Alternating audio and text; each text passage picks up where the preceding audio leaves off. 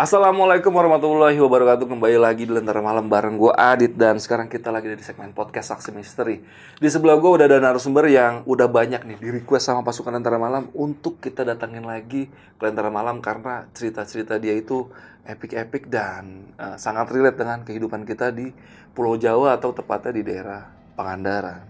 Udah gak asing lagi kalau Pangandaran. Di sebelah gue udah ada Bang Anditya. Bang Anditya, apa kabar? Alhamdulillah baik, Bang. Wah, sehat nih. Alhamdulillah. Jauh-jauh lagi dari Pangandaran, ya. Mampir lagi ke Jakarta. Dan makasih banget udah nyempetin ya, waktu siap. Untuk mampir Lentera Malam, Bang.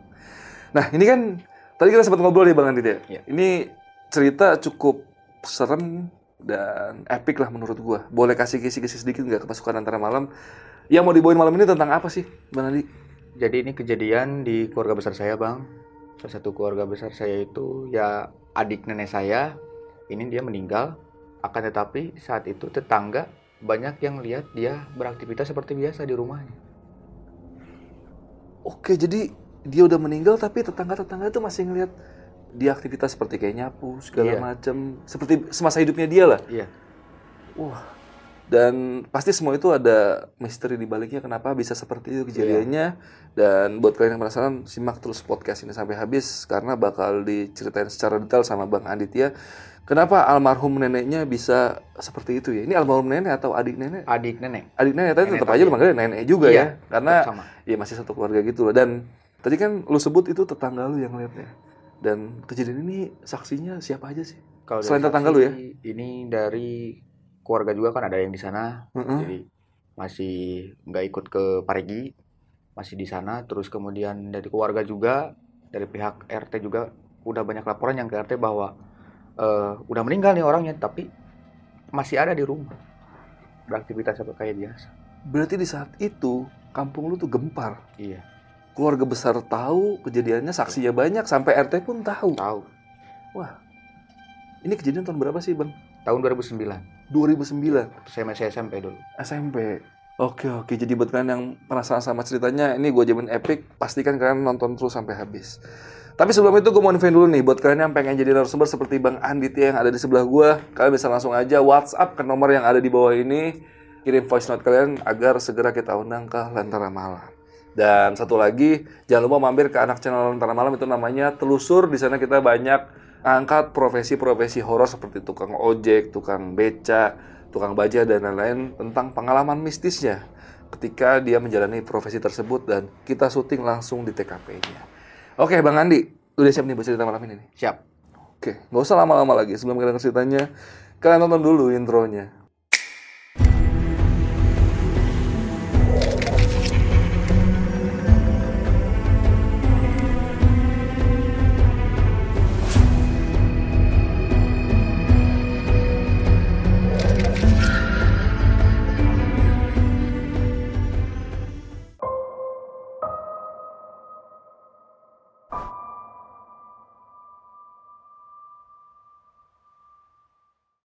Jadi ini pengalaman dari keluarga besar. Dulu ada adiknya nenek yang mati suri nyampe tiga kali nih, Bang.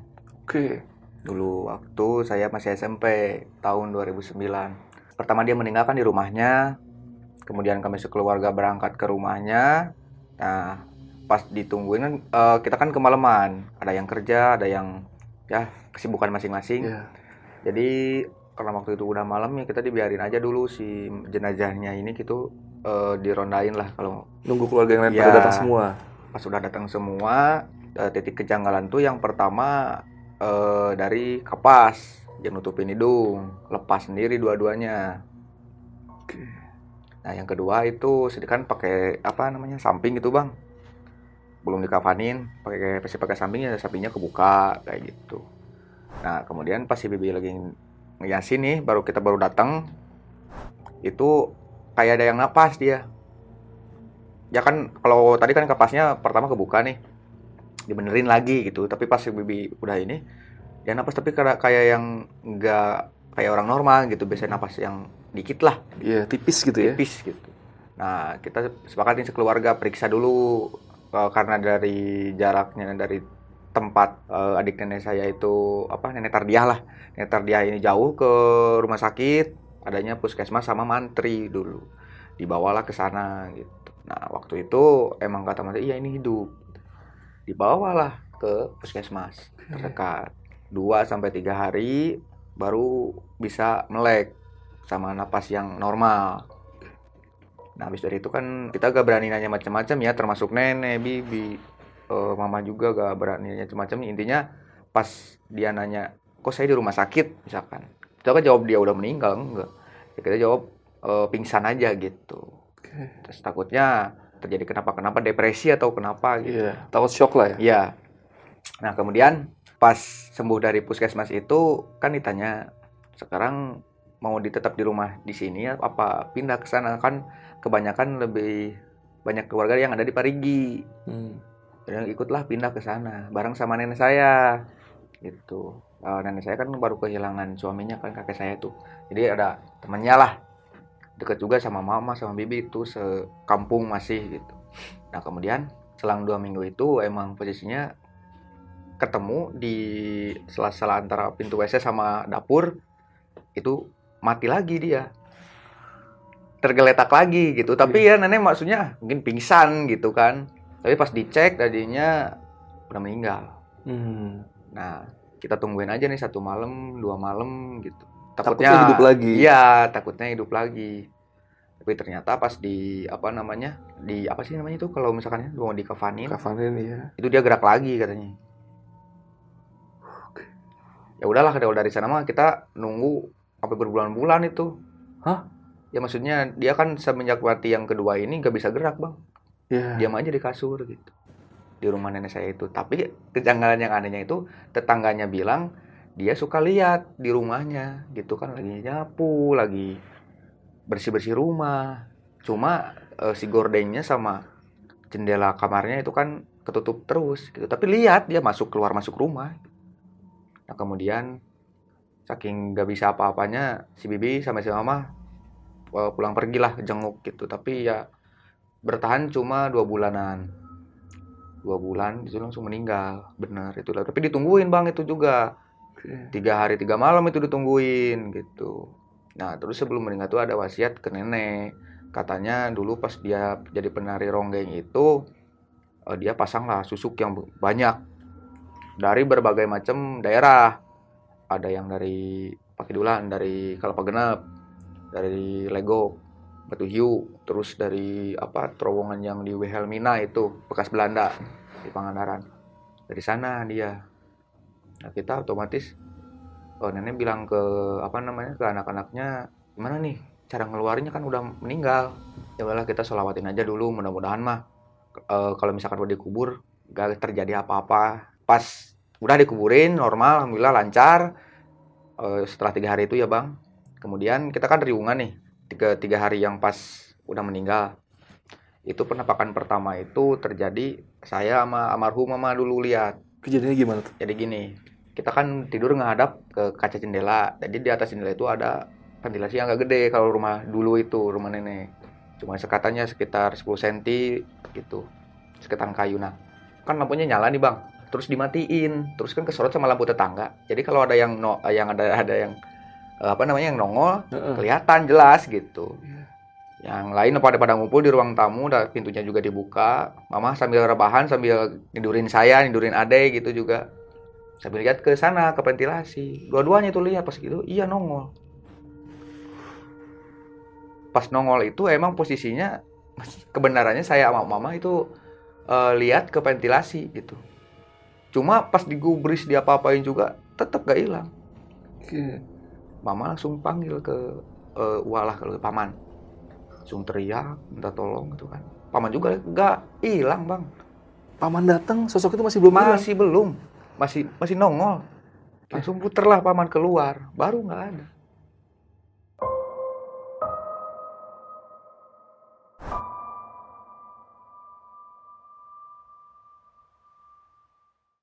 Nah, kemudian kita sepakatlah pindah tidur ke kamar yang e, bekas nenek. Hmm. Dulu dia tidur di sana. Nah, bibi sama anaknya juga sama kayak saya ya gitu. Pas dia tidur ditongolin sama. Jadi kita pindah tidur nih. Saya sama rumah mama pindah tidur ke kamar belakang. Itu kan nggak ada ventilasinya, cuma ada kaca jendela doang. Nah, dia pindah tidur, Bi, pindah tidur aja di sanalah. Siun misu anu tadi katanya. Nah pas gak, gak lama teriak langsung. Setengah jam dari itu teriak langsung katanya dia sama lihat. Lihat almarhum di situ. Iya. Dongolnya itu emang kayak kain kafan, cuma yang saya inget emang kayak tudung loh bang. Gak, gak, gak, gak kayak pocong jadi. Oh gak diikat ya, itu? Enggak, kayak tudung gini. Jadi nutupin segini doang. Wah kayak falak ya? Iya. Iya. Itu yang benar-benar mukanya pucet lah.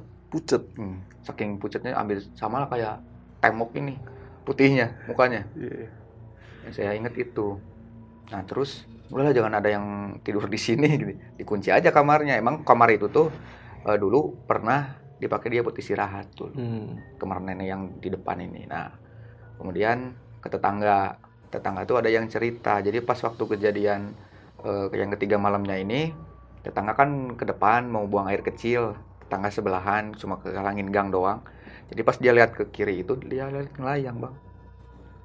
Si almarhum ini. Iya. Yeah. Ngelayang, cuma ya dia gak nampakin mukanya, mukanya gitu. Langsung ngebilang pas besoknya. Pantesan kemarin ada yang gitulah, ada yang ngelayang di dekat rumah. Hmm. Saya kirain siapa, ternyata ya mungkin itu almarhum. Almarhum. Iya. Nah, kemudian pas begitu kita rembugan, nenek tuh bilang langsung ke ini, ini mah harus diberesin cepet-cepet biar gak jadi teror ke warga yang lain. Hmm. Termasuk juga ini jam satu malam, masih ingat itu saya dulu. Kan dulu kalau misalkan banyak keluarga besar, punya punya anak-anak kecil kan suka main sampai tengah malam ya bang ya. Hmm. Nah kita gak kekontrol nih, main sampai jam satu di halaman. Jam satu itu logikanya kan gak ada tukang sayur. Hmm. Apalagi di kampung dulu. Datanglah tukang sayur ini jam satu malam. Nawarin itu maksa. Ya, saya panggil aja gitu kan orang tua gitu. Mah di sini tukang sayur, nawarin yeuh. Datang lah mama. Kok jam segini mas? Emang tukang sayur itu beda beberapa, beberapa rumah dari rumah nenek gitu kan. Kenal lah? Kenal. Cuma dia pandangannya kayak gini-gini doang. Kayak pengen masuk ke dalam rumah gitu. Gak ini pengen iniin sayur. Maksa. Gratis juga gak apa-apa katanya. Ambil, ambil. Oh enggak ah. Mama udah pilih. Ada nggak beres? Iya, ada yang ada yang aneh nih. Cuma si mas ini kan ngomongnya kan Jawa, hmm. dia ngomong Sunda yang lancar, benar-benar orang Sunda asli, logatnya beda. Jadi hmm. semua udah curiga. Ya udahlah, kalau misalkan tukang kata kata tukang sayurnya kalau misalkan nggak mau, ya udah nggak apa-apa, nggak apa-apa, saya bawa lagi. Tapi tetap pas begitu juga dia, no, itu apa namanya kayak lihat orang gitu, lihat kondisi rumah gitu, ya. Langsung nggak ada hilang. Nah. Besoknya kita tanyain lah di hari keenam tuh bang. Mas kok tumben dagang dagang sayurnya jam satu? Lah kapan? Saya ke Purbalingga. Wah. Nah dari sana bang. Mulai benar-benar agak sedikit ekstrim lah gitu kan. Sampai-sampai menyerupai gitu ada apa ini kan. Ternyata ditelusuri-ditelusuri kita nanya ke orang yang bisa. Ternyata di nenek ini ya gitu. Pasang ilmu, pasang susuk yang beda-beda dari tempat ke tempat lain, hmm. jadi bentrok. Begitu pas dia mau meninggal juga sulit lah. Jadi kita juga dari pihak keluarga pengen ngebantu juga. Kalau misalkan bilangnya telat kayak gini, kita kan juga bingung bang. Kita ya udah e, gimana baiknya. Terus kita rembugan nih di malam ke mau ketujuh malamnya. Kita lagi rembugan di dalam rumah, keluarga sebesar semua ada, Ustadz ada. Pas kita lagi ngobrol-ngobrol itu ada suara kayak cewek yang nangis bang. Itu suara yang benar-benar suara adik nenek saya. Almarhum. Iya. Jadi kalau di Sunda itu tulung, tulung, tolong, tolong, nyeri, nyeri. Kita kan yang notice itu semua orang bang. Dengar semua. Kalau misalkan ini saksi matanya juga nanti suruh nonton lah gitu kan. Hmm. Suruh komen, suruh komen. Iya. Yeah. Berpenjelasan gitu. Iya, yeah, yeah. Lihat semua masih hidup semua. Kecuali ya mungkin mama sama rum bibi sama nenek udah gak ada. Pas begitu terpaku, saya juga lagi di pangkuan mama gitu kan, sama ade. Udah diam. Semakin dekat, semakin dekat, hilang lah. Istighfar ya. Kita istighfar bareng-bareng. Terus kita si ustadznya ini berdiri, nanya mau apa gitu kan. Tapi gak ada lagi jawaban yang melalui tangisan atau apa bang. Duduk lagi, pas begitu duduk, itu kan ruang tamu kita dikelilingin sama kaca bang. Dari dapur itu kita tembus ke ruang tamu. Itu ada yang lewat bang. melayang. Yang notis itu bibi saya yang di pinggir. Yang lihat dia yang doang. Lihat. Pas enggak semuanya pas dia bilang astagfirullahaladzim sambil nunjuk, semua lihat ke sana. Ada lihat lewat. Wah. Itu sempat ramai banget kampung saya itu. Hmm. Lewat lewat langsung ke area yang gelap di sana. Nah, kemudian katanya habis dari saya itu dia pergi ke uh, rumah yang dulu pernah ngajak dia main ronggeng ke sana. Hmm. jam sembilan malaman gitu sama suaranya. Tolong, tolong. Nyeri gitu. Oh, langsung lari lah. Yang punya rumah itu ke rumah saya kebenaran juga lagi rembugan ini gimana yeah. caranya. Uh, setelah ditanya dia dari mana aja bawa susuk itu dari mana, kapan gitu kan. Terus kegunaannya buat apa? Ternyata dia susuk itu pas umur eh pas umur sekitar tiga puluhan supaya dia biasalah dapat sawer atau apa gitu kan dulu. Hmm. Emang nikah juga kan dia e, dua kali nikah. Ya, orang yang tajir-tajir dia pasang susuk lah. Oh, buat pemikat buat lah ya. Pemikat ya. Gitu. Yeah. Cuma kan disaranin dulu juga sama yang bawahnya. Memang yang mending kalau misalkan pasang susuk ke satu orang, ke satu tempat, jangan ke banyak tempat. tempat. Dia kan uh, ambisi lah, pengen yang benar-benar tinggi ilmunya. Ya udah, kejadiannya ya gitu susah gitu. Hmm. Tapi ya alhamdulillahnya kita udah rembugan, kita panggil mediator yang juga bisa gitu kan, bareng sama ustadznya. Tiga orang itu berangkat malam-malam ke makamnya dia. Saya mau gak ikut. Yeah. Yang dewasa-dewasa aja gitu kan, uh, R T, terus pak ustadznya sama yang mediatornya yang bisa ini. Pulang jam dari, jadi si tiga orang ini, ustadz, Pak R T, sama mediatornya ini pulang jam dua malam dari makamnya. Itu tuh gak tau lah, yang satu mah pakainya kotor, gak tau habis apa gitu kan. Tapi pas dijelasin, ternyata kayak terjadi perlawanan dulu lah. Pas datang ke makam itu, ada yang nungguin bang, ada yang jongkok di deket makamnya itu. Ada yang jongkok? Ada yang jongkok. Gak tau siapa gitu kan. Iya. Yeah. Pas disenterin, nggak ada. Itu semua orang lihat, Pak R T-nya juga sampai-sampai pengen cepet-cepet pulang gitu kan, saking takutnya baru pertama lihat kayak gitu katanya.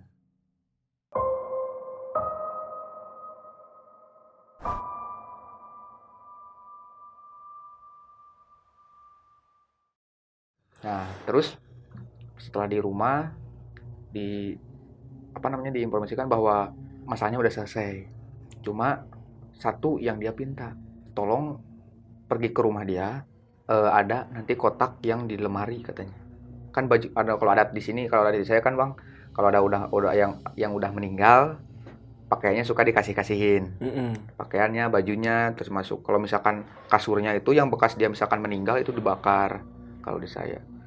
Nah, ada kotak perhiasan, cuma nanti ada yang merah delima katanya, berbentuk hati. Nah, yang itu Uh, tolong diiniin aja katanya, di apa dihancurin aja, langsung dibuang ke laut itu menurut ustadznya ya, menurut mediatornya juga. Besoknya lah kita cari gitu kan, posisikan udah malam. Pas begitu dicari ternyata si matu merahnya ini nggak ada nggak ada nggak ada bang, eh kotaknya ada cuma nah. batu yang dibilang itu nggak ada. hmm. Dihilang lah karena ini pas pulang nggak ada. Kebenaran ini kasur bekas dia sama pakaian yang dia bawa nih ke nenek dulu belum dikasihin ke orang. hmm. Masih tertata rapih lah, kasur belum dibakar juga belum dibakar juga nah kemudian inisiatif buka tuh di kantongnya, kita buka ada ternyata di bawah hmm. sama dia. Wah, saking pentingnya itu dia yang menurut saya sih buat pelindung lah. hmm. Nah kemudian waktu itu dulu pernah juga kejadian bang, dia itu posisinya lumpuh tapi gak bukan lumpuh ya, e, cuma kuat duduk doang. Tapi apa namanya, nenek kan ke sawah jam tujuh, dia jam enam katanya, kata tetangga yang di sawah, lihat adiknya nenek saya itu di sawah lagi bersihin ini, kayak jasadnya di sini tapi tubuh apa ada dia ya. lain di tempat lain gitu ya, ya kalau tahu orang sana jirimnya itu di sana. Oke. Okay. Jadi ya nenek gak ambil pusing lah, udah karena udah tahu gitu kan. Yang suka main seperti itu dia. Iya. Ya udahlah, daripada pas e, batu itunya udah kena, udah ini hancurin, masukin ke apa namanya aqua gitu, langsung dibuang aja ke laut. Laut. Iya. Itu juga kalau pakai perahu nelayan itu, karena nggak hmm. mau di pinggir. Kalau takutnya kalau misalkan ya ada orang iseng lah atau diambil, gitu, diambil. Ya. Karena jinnya cewek, jadi takut disalahgunakan sama orang-orang yang kebener lah. Hmm. Udah mending kita buang aja. Buat apaan yang kayak gitu? Gitu. Ada pihak keluarga juga, alhamdulillah sebelum tujuhnya itu udah beres, tapi yang ada kejanggalannya lagi pas empat puluh harinya. Masih ada lagi? Masih ada lagi nih. Oke, oke. Nah, gini-gini bang, uh, di sumur-sumurnya itu kan deket sama leuit-leuit itu kayak lumbung padi. Hmm. Kayak lumbung padi. Nah, ada yang suka masak-masakan bantu-bantu gitu kan, kalau empat puluh harinya kan um, acaranya makan bareng gitu. Eh, apa namanya? Buat bingkisan. Ada satu tetangga yang nggak tahu gitu kan, yang baru datang lah pokoknya, dia dari kota langsung bantu-bantu ke rumah, ke dapur, nggak tahu kejadian yang mistis-mistisnya gitu. Ya udah, eh, abis maghrib dia masak gitu kan sendiri de- dekat lumbung padi ini. Nah kemudian dia pas udah jahit masakannya, "Nek, saya ke dalam dulu ya." "Ya, iya." Terus ke dalam, bilang sama nenek saya, "Itu tadi katanya ada si ada almarhum, ada nenek Tardia bantuin saya masak." Nenek langsung itu dong kaget. Hmm. Udah dibersihin, udah di ini, kok masih ada ya. Nah kemudian nggak dibilangin udah meninggal nih. Hmm. Terus bilang, dia bilang apa aja? Nggak bilang apa-apa, cuma bantuin doang. Kan itu dulu masak di luar dekat lumbung padi kan, di dapur penuh bang, yang masak, jadi dia masak sendiri. Terus dia bilang tuh kayak gini. Jadi eh, jangan pakai daging lah, jangan pakai sayur aja, udah daging mah buang aja gitu. Dia titip pesannya ke siang masak ini. Nah, itu jangan tadi mah ngobrol nah, kita ngobrol gitu. E, masa gak pakai daging, malu sama tetangga gitu. Udah jangan didengar. Nah, udah dua jam dari sana baru dikasih tahu. Kan itu ngeriungnya kan udah jam delapan lebih kan, udah isya lah. Kumpul ngeriung langsung dikasih tahu. Netar dia udah meninggal.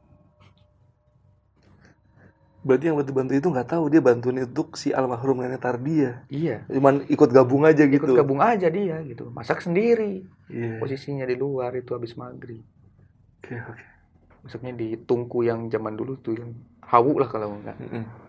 Gitu bang. Jadi ya semenjak kejadian itu empat puluh harinya nggak ada gangguan-gangguan lagi sih yang aneh-aneh. Alhamdulillahnya mungkin udah diselamatin lah. Karena kita uh, dari keluarga juga rutin buat kasih kiriman doa. Kalau misalkan lagi rembukan keluarga juga, kita kirim doanya ke, gak cuman ke satu orang aja, buat semua keluarga. hmm. Jadi biar fair, biar adil lah.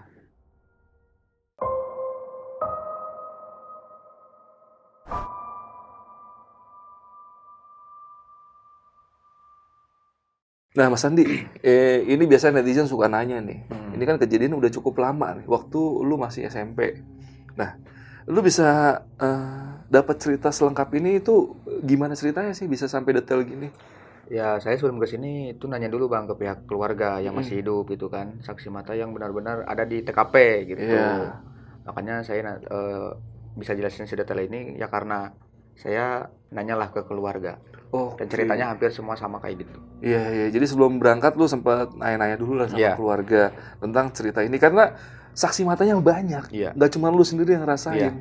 Bahkan satu keluarga itu tahu semua. Tau. Apalagi pas lagi tadi tujuh harian ya. Yeah. Yang lagi pada, eh tujuh harian lagi pada rembuk ya. Iya. Yeah. Itu suara malam nangisnya. Ke enam, eh, malam ke enam mau ke tujuh. Iya, yeah, dan itu udah suara nangis ditambah lagi si almarhum jalan keluar. Ke depan. Ya. Wah, anjir. Gokil, karena ini lu jauh-jauh dari Pangandaran, pasti lu siapin banget lah cerita yeah. ini. Supaya nggak uh, sepotong-sepotong saat di jalan ke pasukan antara malam. Jadi nggak usah nanya lagi. Masih kecil kok bisa ngingat. Gitu. Lanjut ke berikutnya nih, Mas Andi. Yeah. Ini kan kejadiannya di Pangandaran ya? Yeah. Dan sampai sekarang masih ada nggak sih tempat-tempat seperti itu yang tempat si almarhum itu ngambil susuk segala macam gitu di Pangandaran? Kalau sekarang sih mungkin nggak ada ya bang ya, cuma hmm. kalau orang pribumi kampung kita tuh udah apa namanya, udah gak mentingin hal yang kayak gitu. Cuma yang dari luar nih banyak. Oh. E, kayak contohnya orang luar Pulau Jawa, luar kampung Parigi atau Pangandaran itu kebanyakan pasti kalau nanyain pelet ya, kayak pelet, uh-huh. kayak susu kayak gitu pasti nanyain ke orang ke kampung saya. Gitu. Iya iya iya. Oh iya. Malahan dari orang-orang luar ya. Orang-orang luar mencari seperti sekarang. Itu. Ya. Padahal warga-warga Pangandaran sendiri pun udah ya udah udah udah lewat masa-masa seperti hmm. itu. Betul. Iya iya. Dan ini kan si almarhum ini kan pakai susuk sampai hampir lima atau ya kita nggak tahu pastinya lah. Ya. Mungkin lu juga uh, ada kurang atau lebihnya gitu hmm. tentang susuk yang dipakainya, karena kan ya kita nggak bisa nanya juga kalau almarhum hmm. udah meninggal ya.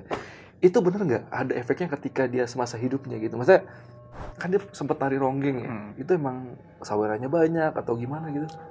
Dari saweran, iya bang. Dari saweran terus uh, apa namanya? Kalau misalkan ada main nih hmm. di misalkan di Jakarta di sini ya bang ya. Si yang hajatnya ini minta, artisnya pengen dia, penari ronggengnya pengen dia. Okay. Hampir semua pasti mintanya dia yang mau. Walaupun itu beda grup, yeah, beda yeah, grup yeah. ronggeng. Laris manis lah selama hidupnya. Iya. Nah cuman ini kan ya, setahu kita kan kalau hasil duit dari nari dan pakai hal-hal mistik ini kan uang panas ya. Iya. Itu ketika dia meninggal ada hasilnya, atau ketika hari tua ada hasilnya nggak sih dari uang-uang selama dia menari itu? Kalau ini sih paling dibuat rumah doang sih. Dibuat rumah, rumah doang ya. Jadi uh, kenapa dia meninggalnya mungkin gak mau di rumah dia ya, mungkin dari duitnya dari hasil gitu loh. Oh, okay. Dia pas meninggal pertama bangun, pas mau meninggal kedua mau dirawat sama nenek ya pindah ke rumah ya. neneknya, ya. kakaknya itu ya, ya. rumah kakaknya, dan akhirnya meninggal di sana. Hmm. Gitu. Dan kan seperti dibawa ke puskesmas ya, hmm. itu identifikasi dia puskesmas katanya kenapa sih dia? Serangan jantung. Serangan jantung. jantung. Tapi kok masih bisa hidup lagi gitu? Gak tahu tuh. Yang yang bikin saya aneh itu doang sih. Anjir. Mungkin ya Tuhan memberikan satu apa namanya beberapa waktu untuk bertobat lah hmm. buat dia, cuma nggak bisa dimanfaatin dengan baik karena faktor usia juga. Iya. Udah nggak bisa ngapa-ngapain. Udah nggak ya. bisa ngapa-ngapain. Tapi tetangga-tetangganya sering ngelihat dia aktivitas. Iya. Padahal nenek saya sama dia kan tuaan nenek saya, cuma yang kelihatan tua itu malah adiknya. Oh malah lebih tua dia malah lebih tua dia, so pas lagi sakitnya. Cuma sakitnya sama bang, waktu nenek almarhum, nenek saya ya almarhum, sama banget persis. Nenek saya juga gitu, jatuh dari motor, gak bisa jalan, mm-hmm. kering. Hampir semua, ini nanti kalau misalkan saya, eh, apa namanya, ke Lentera lagi nanti saya ceritain, mm-hmm. ada apa nih sama keluarga saya gitu kan, meninggalnya itu posisinya, ya walau alam gitu kan. Pertama itu eh, kakek, kakek sama terbaring lemah, nggak bisa ngapa-ngapain, kurus. Kurus kering badannya. Ya, yang kedua itu adiknya nenek. Nenek Tardia. Iya, nenek Tardia ini sama kayak gitu. Kemudian susul sama bibi. Kalau bibi eh, emang jantung bener, jadi badannya kecil, kakinya besar. Dulu okay. sebelum meninggal. Tapi pas begitu meninggal, alhamdulillah normal hmm. bentukannya gitu. Kemudian disusul sama mama saya, ibu saya meninggal okay. di luar, tapi posisinya emang kurus dari lagi sama. Kayak turun-temurun gitu iya, ya? Iya, komplikasi gak tahu kenapa kata dokternya dulu. Uh-uh. Nah, kemudian disusul sama nenek, nenek saya ini. Hmm. Kelima nenek saya. Jatuh dari motor, terbaring, gak bisa ngapa-ngapain. Kemudian kurus aja gitu, kering. Meninggal. Yang terakhir kemarin itu paman. Paman. Kalau paman itu punya tuberkulosis. Mm-hmm. Emang posisinya ialah punya sakit dulu kan, udah meninggal. Jadi uh, beruntun banget bang itu jangka waktunya pendek. Pendek ya. Pendek. Gak terlalu jauh. Gak terlalu jauh. Tahun ini, tahun ini, tahun ini, tahun ini. Iya iya. Dan kalau kalian mau tahu apa penyebabnya ada atau mungkin ada cerita lain dari uh, kenapa bisa seperti itu, komen di bawah supaya Bang Anditya kalau ke Jakarta lagi mampir ke Lentera Malam. Ya, yo siap. Nah ini kan uh, almarhum nenek Tardia ini kan meninggal cukup aneh ya, banyak kejanggalannya. Itu keluarga ada yang dapat pesan nggak sih sebelum atau sesudah dia meninggal gitu, melalui mimpi atau penampakan langsung, ada pesan yang terucap gitu? Paling ke nenek dulu. Ke nenek? Ya. Gimana tuh? Di lewat mimpi dulu ke nenek saya gitu hmm. kan. Jadi isi pesannya itu dia minta tolong, pengen dibersihin susuknya, pengen dibersihin segala macam yang nempel di tubuhnya. Hmm. Cuma ya dulu itu nenek nggak bilang bang. Udah bilang ke keluarga, okay. belum terbuka lah, uh, itu kan uh, uh. belum terbuka ke semuanya, padahal jadi rahasia umum di keluarga gitu. Nah kemudian pas rembugan lah baru terbuka. Oke, okay. Dikasih tau nggak di dalam mimpinya itu dia pakai susuka dari dukun yang mana aja gitu? Iya, yang paling tebal itu dia pakai susuk dukun yang dari Cikalong. Cikalong. Iya. Gak apa-apa tuh sebut namanya. Gak apa-apa. Gak apa-apa. Cikalong tuh paling tebel susuknya. Iya. Dia dulu ke sana nyampe nginep, nyampe gak tahu di mana ya. Intinya di daerah sana, e, tolong deketin ke sana. Tapi ya percuma sih kalau deketin juga ke sana karena kita gak tahu di mana tempatnya gitu. Dia orangnya cuma, siapa? Iya. Cuma nyebut di Cikalong aja. Cikalong aja. Iya. Tapi sempat nyoba ke sana. Kita nyuruh orang sih. Nyuruh orang ke sana. Iya. Buat nyari ada nggak hmm. dukun yang uh, masang susuk segala macam iya, gitu. Ternyata ya nggak ada. Tapi Cikalong itu memang terkenal tempatnya untuk tempat perdukunan gitu. Kalau Cikalong sih enggak sih Bang. Kalau familiar lebih ke dulu Senennya pernah ke atas di Batu Hiu itu dulu. Batu Hiu. Iya. Iya. Kalau itu mah emang dia terbuka cerita dulu ke hmm. mama juga. Iya. Ini kalau nih kalau kalau kamu misalkan pengen susuk mah ke Batu Hiu malam Jumat gini-gini gini. Gitu. Batu hiunya di tempat wisatanya itu atau gimana ya? Iya, di atas. Kita jadi ada saung Bang, di atas itu uh, posisinya kalau malam Jumat nih, mm-hmm. orang-orang yang ya biasalah pesugihan kayak gitu pasti ke sana berangkat. Sampai detik ini masih ada? Masih ada sampai detik ini. Masih sering ada orang ke sana? Masih sering. Soalnya gue pernah di ke Batu Hiu, itu kan tempat wisata yang cukup bagus ya. Iya. Karena dia kan posisinya tebing gitu, bawahnya hmm, laut. Iya. Itu kalau malam Jumat suka ada orang ada. Semedi di situ lah. Ada, semedi. Wah. Kacau juga ya. Aneh lah Bang, kita kan dari apa namanya, uh, saya juga kan orang sana gitu kan, uh-uh. gak tertarik lah. Kita juga punya Tuhan udah yang budaya yang ngatur rezeki masa kita masih mau minta lagi gitu. Iya yeah, iya yeah, iya. Yeah. Makanya kebanyakan yang kesana bukan orang kampung saya, oh. gitu. Jadi orang jauh. Dari jauh ya. Mm-mm. Bahkan dari Jakarta juga ada, Jakarta dulu. Yeah, yeah. Kemudian kebanyakan dari daerah Jawa ada, dari Bandung, dari mana-mana. Itu suka kan kalau semedi itu kan suka ada yang aneh-aneh ya, ada yang suka telanjang segala macam. Lu pernah ada yang aneh nggak sih di tempat itu? Enggak sih Bang. Enggak. Kalau kita kalau yang silat saya pernah. Hah? Yang silat itu. Silat gimana? Gak tahu kenapa itu. Jadi uh, jam satu malam tuh uh-huh. pakaiannya hitam-hitam semua lima orang. Yang lebih konyolnya itu ternyata ada teman saya ikutan. Hmm. Gak pakai baju telanjang. Ya gurunya itu orang Jawa katanya. Oh. Gak telanjang sih cuma pas begitu mau silat-silatan. Apa namanya gak pakai baju doang, pakai oh. sana kampret uh, hitam doang. Iya iya, di Batu Hiu tuh. Iya.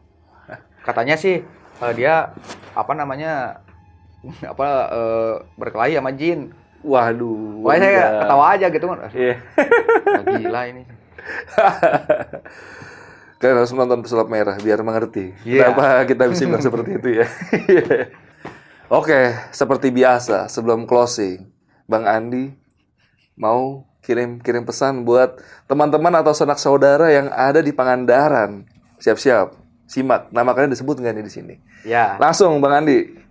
Salam pertama biasa buat uh, M M Family Pangandaran. Aryan, Temela, Babeh Aceng, Mama Mar, Afian, Tehela, dan juga Ryuga. Arif, Teh Rima, pengantin baru juga, Bang Adi Keling, terus sama Dewi, Ade Segong, sama uh, siapa namanya lupa lagi, sama istrinya juga Jabang bayi yang dikandung mudah-mudahan sehat terus. Buat teman-teman yang ada di M M, semuanya Isep, Abeni, Sule, Ool, Gatot, Yang Mon, Dianjek, semua salam lah. Terus apa siapa lagi ya? Ada lagi nih. Uh, buat Bos Araya Pet Shop, Parigi, Bos Obi, terus Okta Properti juga. Ingat rumah, ingat Okta Properti. Oke. Ada lagi kan nih? Ada lagi nih. Aduh, nggak kuat coy. Nggak kuat ya. Banyak soalnya ini. Gak apa-apa, gak apa-apa, gak apa-apa. Lanjut, lanjut, lanjut. Uh, juga, hmm, apa namanya, Juragan Kadu dua puluh delapan. Jangan lupa order Juragan Kadu delapan Bos Ega. Terus uh, anak-anak tongkrongan di pasar Parigi.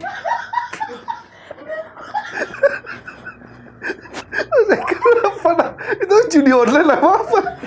Judi online. Judi online apa apa? Ya apa? dua puluh delapan apa tadi? Juragan Kadu dua puluh delapan. Itu apa judi online? Oh, bukan, Bang. Bukan. Itu uh, durian, tukang durian. Oke, okay, oke. Okay. Nah, kemudian uh, anak-anak pasar, Kowi, Ayeng, Aib, semua salam. Terus kalau misalkan mau pesan baju bisa ke Astama Aparel. Kalau misalkan mau desain baju dengan gaya-gaya graffiti anak muda, Bang, bisa langsung ke Balangsak Aparel. Aduh, udah kuat. Oh, Nini Jumsih juga yang gandeng di sama saya. Semangat, Bi. Oke. Sip, sip. Oke, Bang Andi. Ada yang kurang nggak nih? Titip salamnya nih. Ada yang lewat nggak? Oh iya, ada. Siapa tuh? Servis motor. Jangan lupa ke J K Pangandaran. Terus buat L D juga, Netra Jaya Motor. Siapa lagi ya? Anak-anak. Eh, Ani, Adit. Semuanya... Bravo lah, bravo, oke. Okay. Lah jangan ketawa, lah. Ye, gimana? Ma, aduh. Oke, okay. Buat kalian yang baru ngeliat video ini, uh, emang Bang Aditya emang selalu kalau cerita kalian teman pasti titip-titip pesan buat teman-teman yang ada di Pangandaran karena cukup jauh juga ya dari oh. sini ke Pangandaran. Nih, gua nggak tahu ini uploadnya duluan gua atau sama Jamal. Nanti buat kalian yang nggak kesebut namanya bisa cek juga video bareng-bareng sama Jamal, Bang Aditya, siapa tahu nama kalian di situ kesebut juga ya. Ya. Lebih lengkap mana nih ya? Tadi apa yang sama Jamal tadi? Yang sama Jamal sih. Sama Jamal lebih lengkap ya. Lagi tuh ya. Ya. Oke, nggak ada yang skip tuh ya. Kalau ada yang skip protes aja ke Bang Aditya. Oke, thank you sekali lagi. Makasih banget nih Bang Aditya ya. Udah mau lagi nih nyempetin waktunya buat mampir Lentera Malam walaupun jarak kita emang cukup jauh ya. Ya. Di Pangandaran dan kita di Jakarta. Nanti kapan-kapan kalau Lentera Malam bisa, insya Allah mampir ke daerah-daerah sana kita bakal ngopi-ngopi bareng di Pangandaran. Okay, ya. Aja kita jalan-jalan okay. keliling Pangandaran. Karena okay. Pangandaran emang sangat terkenal dengan uh, wisata uh, pesisir pantainya ya. Ya, lautnya banyak ada Batu Hiu. Tadi yang sebutin sama Bang Aditya ternyata kalau malam Jumat banyak yang semedi juga. Ya, ya. Nanti kita ke sana main. Itu jarak dari Batu Hiu berapa jauh tempat Bang Aditya? Itu lima menit juga nyampe, Bang. lima menit nyampe. lima menit nyampe. Wow, oke, berarti dekat banget. Satu dusun ya? Mas saya itu Batu itu satu dusun. Masih satu dusun Masih ya? Satu dusun. Oke, oke. Udah, podcast malam ini cukup segini aja. Sekali lagi makasih Bang Aditya ya. Ya, sama-sama. Oke, gua Adit dari Lentera Malam dan Bang Aditya izin pamit. Bye.